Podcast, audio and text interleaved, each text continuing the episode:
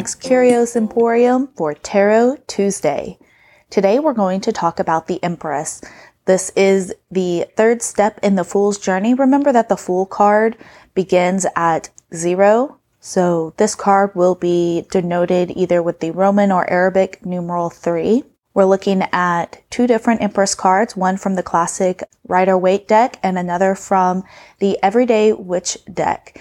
You'll see a lot of similarities, but I'll also point out maybe a few differences here and there. So with the Empress card, I have always seen the Empress depicted as uh, presenting as female, often pregnant, though not always, and in nature.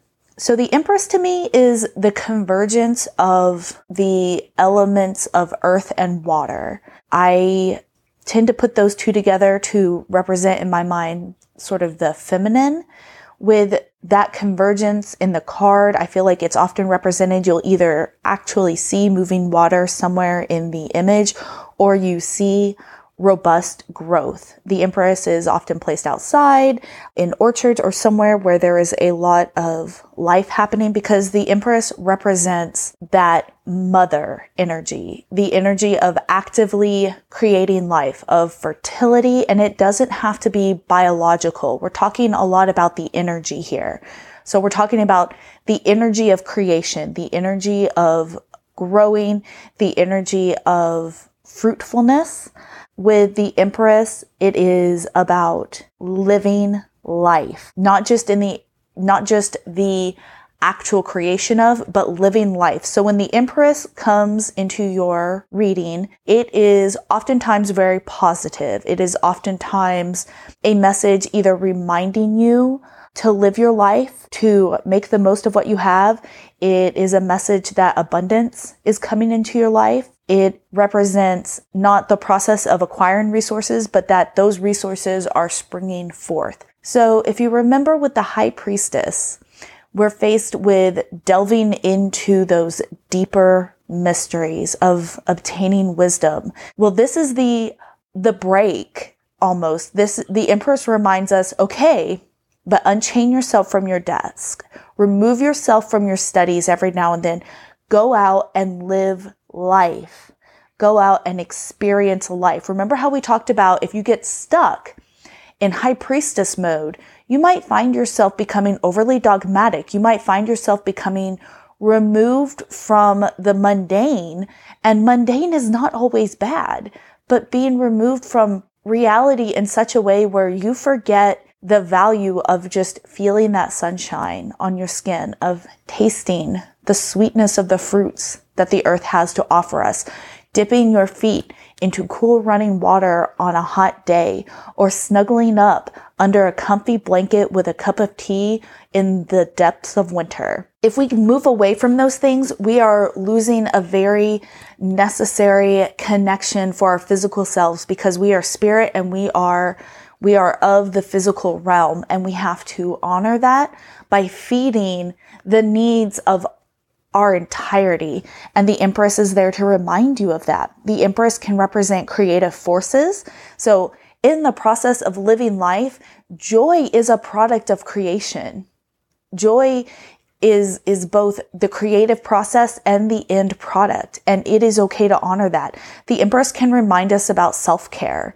The Empress in today's day and age is telling you that you are not meant to be a wage slave, that you are not meant to only labor for the gains of others. The Empress reminds you that you are whole and complete and deserve good things in your life, that you deserve fruitfulness, that you deserve bounty, that when you have put in the work, you deserve to take a rest. And this is resting is an active process. It is not always coming home and switching on Netflix. In fact, the Empress, when you are honoring and fulfilling the, the call of the Empress, that's not what you're doing. You are experiencing active leisure. If you notice in the picture I'm going to be putting up in the classic Rider Waite, the Empress is setting, but she has still while a relaxed posture, it is also an engaged posture. She is not completely lounging. She is still engaged and she is still holding her scepter, which represents her sovereignty, her divine feminine.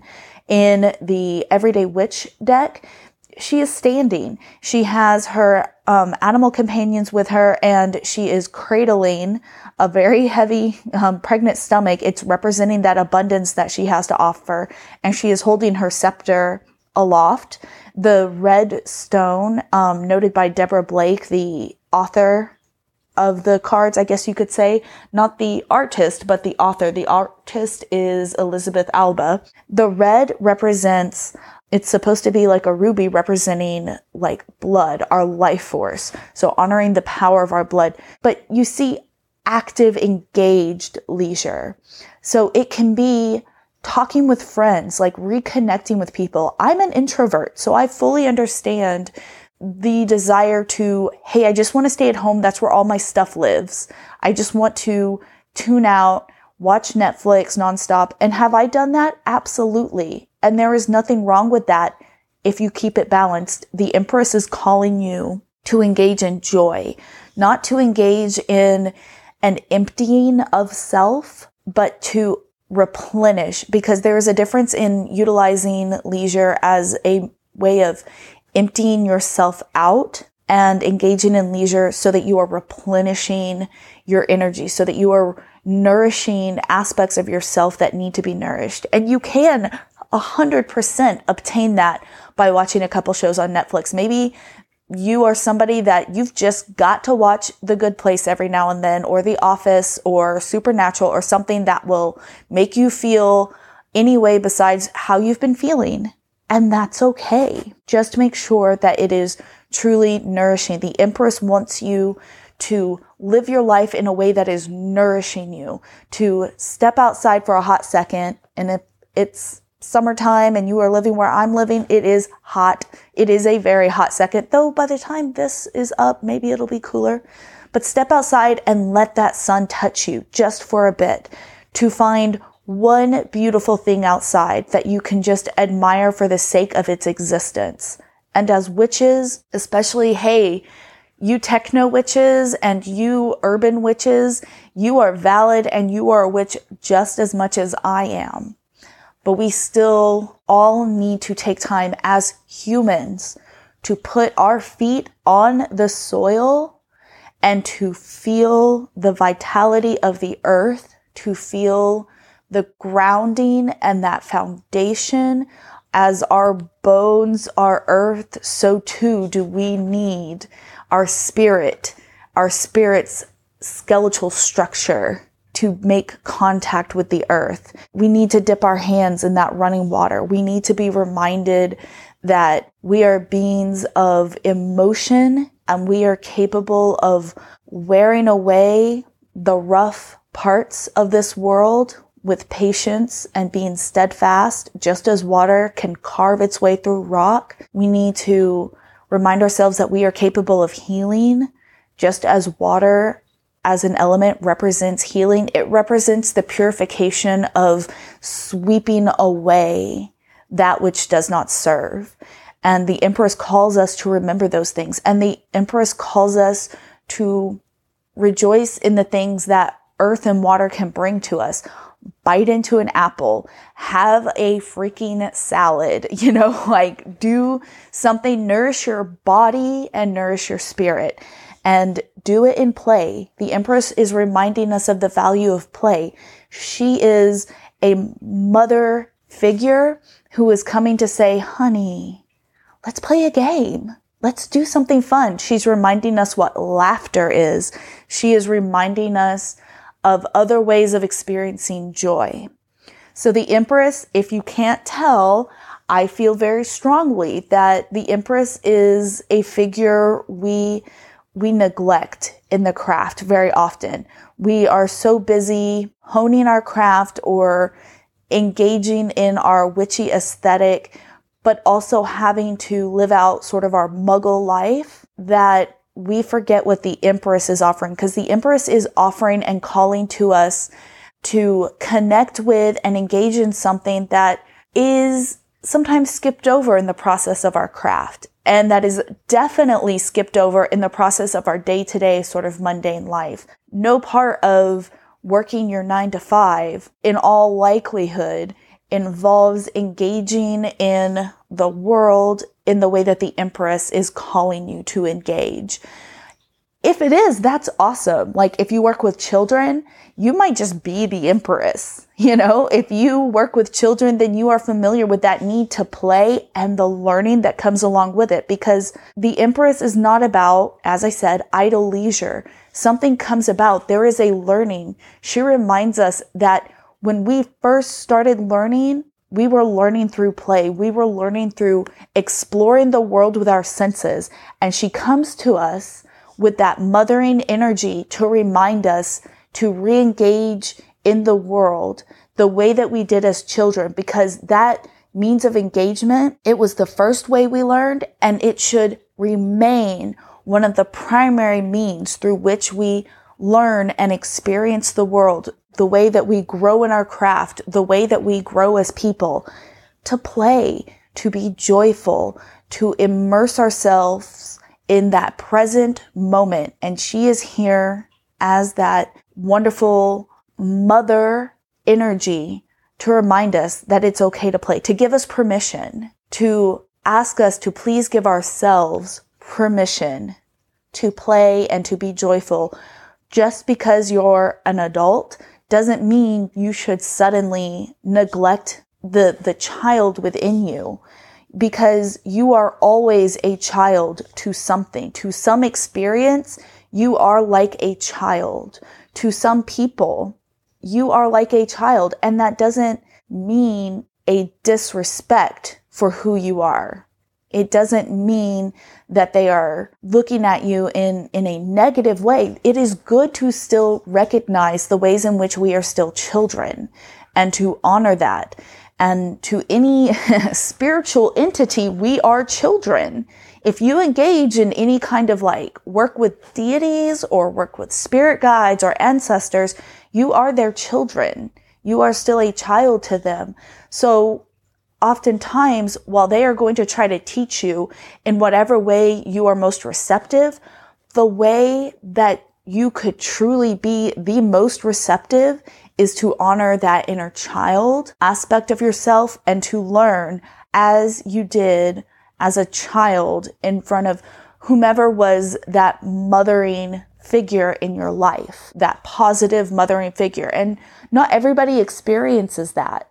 Not everybody grew up with a positive mothering figure. And so the Empress card can be a challenge in that case. That was an experience for me learning what the Empress was about until I was working with children. So while I did not intuitively have that experience myself growing up, I learned what it was to be the Empress and in turn, what having the Empress in my life would look like. So it's okay if you have to come to some of these experiences, some of these archetypes a different way. And remember that to be a mother does not mean to be a biological woman. It does not mean to have given birth. There are countless ways in which somebody is a, a mother figure. Anybody is capable of that energy and everybody has that energy in them to some degree. If this comes up in your reading, look at where it is landing. Perhaps it is telling you how to approach the situation or it is telling you of an energy coming into your life and it is guiding you in how to, when I say approach a situation, how to address it. Like maybe it's saying, relax and engage with this as a mother would engage with a child or engage with this as a child and let that mothering energy of the universe guide you. While I am waxing poetic and saying so many just joyful and positive things, let's go ahead and address the negative aspect of the Empress because this is part of our journey. It is a singular archetype and we are meant to embody a multiplicity of archetypes and we are meant to continue on the journey. So for the Empress, the danger is playing too much. you have to still re-engage in the world in a more somber way from time to time. It is okay to experience melancholy.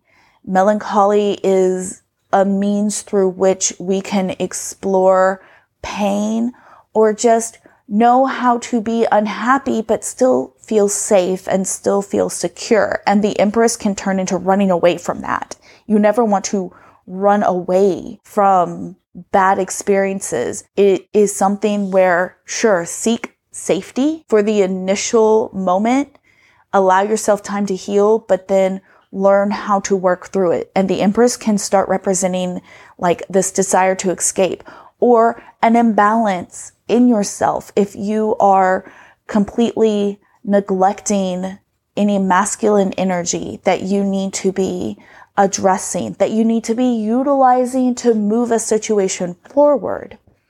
The Empress, like I said, it can be too much play, but it can also mean somebody who is not respecting the control that you need in your life, whether it is you not asserting the control you need in your life or somebody else that is overly mothering you.